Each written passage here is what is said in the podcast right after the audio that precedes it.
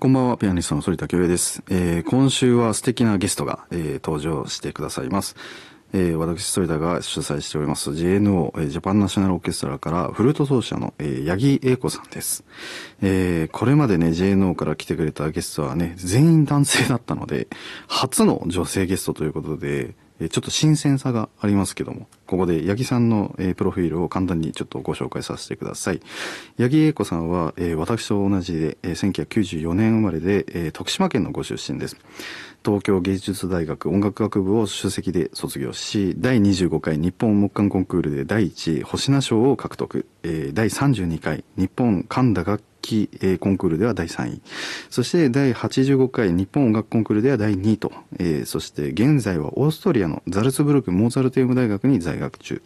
そして、えードイツ、えーユンゲーフィルハーモニー管弦楽団の団員でありますということで、八木さんはね、本当に明るくてね、か、可愛らしい子でね、本当に素敵な女性なんですけども、えー初の女性ゲストということで、えーどんな話ができるかとても楽しみなので、えーぜひ、えー今日も、えー、反田恭平グローイングソノリティ最後までお付き合いください。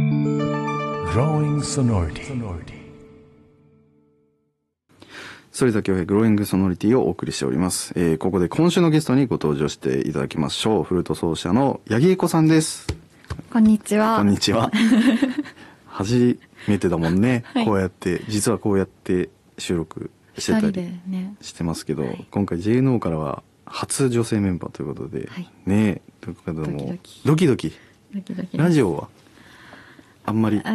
あ、あなんか喋ることがすごい苦手で。いやいやいやいやいや、でもいつもこう、いつも喋ってる感じでさ、元気に一緒に話せたらなと思ってるんですけども、はい。はい。プロフィールでもご紹介してましたけども、現在の拠点はオーストリア、えーそしてザルツブルクということですけども、オーストリアの夏ってどんな感じ？夏は、天候で言うとうん。すごい涼しくって、うん。まあ、山の中にあるので、うん。で湿度も低いし、うんすごい、まあ、温度は上がってもカラッとしてるってうんうんうんういうん気候ではあるし、あと、まあ、夏のザルツブルクといえば音楽祭うん。で全世界中から。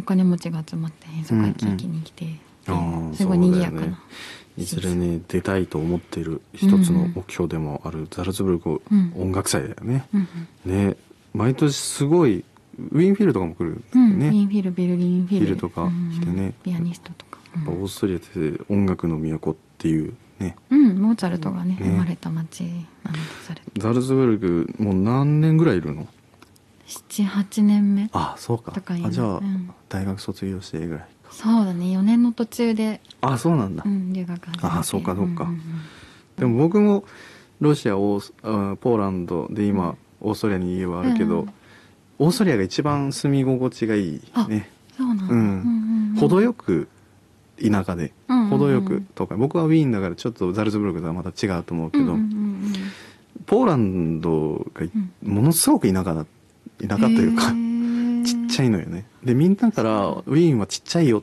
てよく聞いてたんだけど 大きいよね。大きいんだよね。だからポーランドに比べたらすごいなんかこう華やかだし歌劇場も多いしさそうコンサートホールも多いし毎日どっかでいいコンサートやってるから、ねオーストリアはいい街よね、うんさてここからはですね八木さんに JNO についてあれこれをちょっと質問質疑応答みたいな、こう面はい。面接みたいやけど 伺っていこうと思いますけども、はい。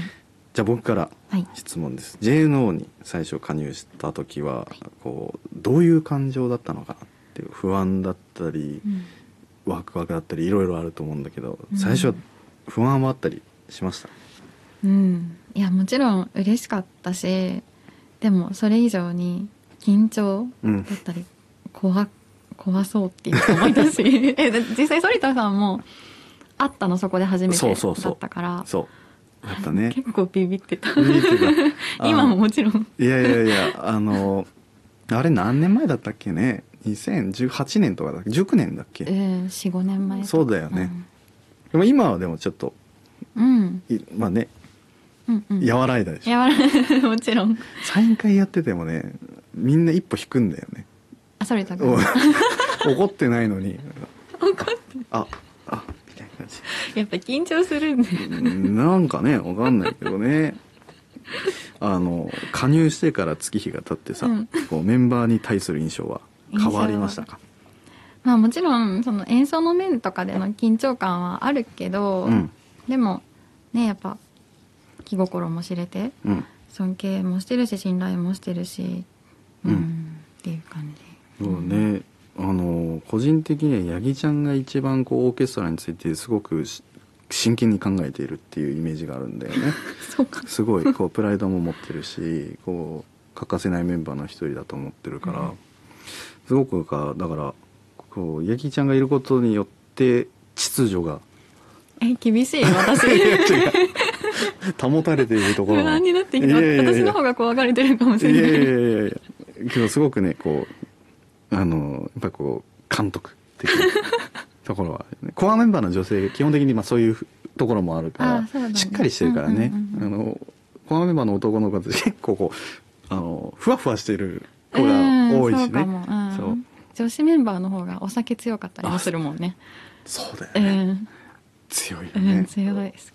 はいということで次の質問ですけど、はい。JNO のコンサートを通して、はい。オーケストラや自分が成長したと思った瞬間っていうのはありましたか、うん、まあもちろん元からすごいアンサンブルができるメンバーばかりだったから、その、まあ常に成長っていうか進化してるなとは思ってて、どう攻めてもみんながちゃんと受け止めてくれる器うんっていうのがある、うんうんそういう信頼感もあるから、なんかみんながすごい OK だけど、演あのソリストみたいなうんうんううんん、なんだろう奏者として一人の奏者としてのその攻めた演奏がすごいみんなしてるなできてるなって思う、個々をねちゃんと生かしてあげるっていうのはね、うん一番心がけようと思ってることだしう俺も、んうんうんねなるべく自発的なっていうことがオーケストラとかね消極的になりがちだからね、うんうんそこは伸ばしてあげたいなとか。うん俺もそれを聞いてあこういう考えがあるんだっていうのはすごく思うから、うん。ね、うん、楽しいですよ。俺もやってて。はい。逆に僕から質問させてもらってたけど僕に聞いてみたいことがはい。あったりしあますか、ります。一番気になってるのは例えば大事な本番の前でハプニングが起こった時、まあうん。起こることがあるのかなとも思うし、そうなった時に焦る。焦ってる反田君見たことないなと思って。それそうなったら反田君どうなるんだろうって思ってちょっと質問したくて。逆に何があってもそういう人生だと思ってるから。さすが。例えばそのまああの今スタッフさんからあの椅子の高さとかはどうですかとかいう質問あったけど、うんうんそれでもなんとか弾かなきゃいけないしあそうね。でも一番のハプニングって言ったらもしかしたらピアノかもね。やっぱ現地現地でさ、ピアノが違うし、うんうんで、まあ、これも2つ理由があってコロナ禍になって一時さ開ける前うん。もしくはコロナ期間中っていうのはこうあの全然使用されなかったからピアノがもう眠っちゃってるんだよね。今はピアノはだいぶ地方行っても良くなってきたけどやっぱりその時凍ってる時っていうのを眠ってる時っていうのを起こしたりいちいち神経使いながら弾くのがちょっとストレスだったのは確か。でいくら調律師さんにお願いしてもあの直せないところもあるしやっぱり。だから例えばさ、うん、ドレミファソってあったら、ドレミファソみたいな感じであ同じ力配分で指を使っていても出ちゃうピアノとかあるわけよね。もう苦しいわけよ。だからうんもう、あその時にリハーサルの時にあこのピアノの特徴はこうでこの音が出るからこうなんだなっていうのを覚えておいて本番の時にあのその音だけ力抜いていちいち弾いたりする あこの音だけこうちょっと力抜いてっていうのを毎回やらなきゃいけないのはちょっとまあストレスよね。そうでもそれができるのはね反田君だからこそだし、でもう一つはあの同じクラシックピアノ、うん。まあ、ピアニストがクラシックのピアニストが使うべきピアノをあのいろいろな形で使われてしまってること例えばそのポップスとか、うんうんうん。うん。歌謡曲とか。あとはこうジャズとか、うんで同じピアノを使用されて調律師が戻したりそのシステムっていうんだけどその調律師がその日のために起こしたピアノを直したリセットする。作業すればいいんだけどもしない人もいるしだからこうすごくこうジャズっぽい音になってしまったり そうなんだよね。それが癖になっちゃったりっていうのはよくあるからこの2点かなコロナ禍でちょっときついところはあったりする。だからもうやっぱりお金も稼いでもう時間も余裕がある人になってくると年を重ねて自分でピアノ持ち運んだりっていうふうになってくんだよね。多分。ね。チンメルマンとかもそうだしね。バレンボイブもそうだしそうそうって感じかな。だからハプニングが起こった時はなるべく自分でまあそうまあす死ぬわけじゃないから、うんうんううんん。ってポジティブに。うんうん。だからあんまりびっくりしないかな、うん。勉強になります。いやいやいやなんかもう一個ぐらいある？なかったらなかったでいいんだけども。男性メンバーの中で、うん。一番肌が綺麗じゃん こだわってるスキンケアあるのかなマジで言われんだよねそれあ言われる？サイン会とかもそうだし、うん。ありがたいけどねこうメイクさんとか、テレビ行った時とか「あのなんか手入れされてるんですか?」じゃないけど、うんうんうんもう本当にやってなくて。へえ本当に何もやってないの。すごいね。何もしない。羨ましい。何もしないよねということで すいません。ちょっと余談してたんだけどあのまあ八木さんはねフルートうちのね一緒に活動してくれてもう主席として頑張ってくれて引っ張ってくれててさ。で今後ゆくゆくはまたいろんなツアーを行っていく上でそれこそフルートがソリストになるようなコンチェルトとかもやりたいなってすごい思ってるし。その中で、えー今日は、えーフルートの作品をせっかくだからね、はい。えーな聞かせていただけたらなと思うんですけどどういった作品を今日は聞かせてくれるんですか？えっと、今回紹介させていただく曲は、えっと、ヨハン・セバスチャン・バッハ作曲のはい。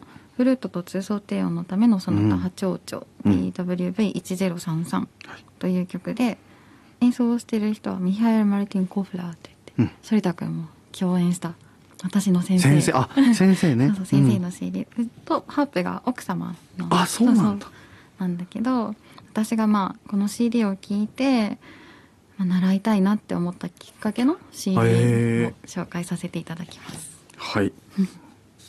それではお聴きください、えーフルートと通奏低音のためのソナタヨハン・セバスチャン・バッハ作曲波長長 BWV1033 フルートはミハエル・マルティン・コフラーでハープはレギンネ・コフラーです。Growing sonority.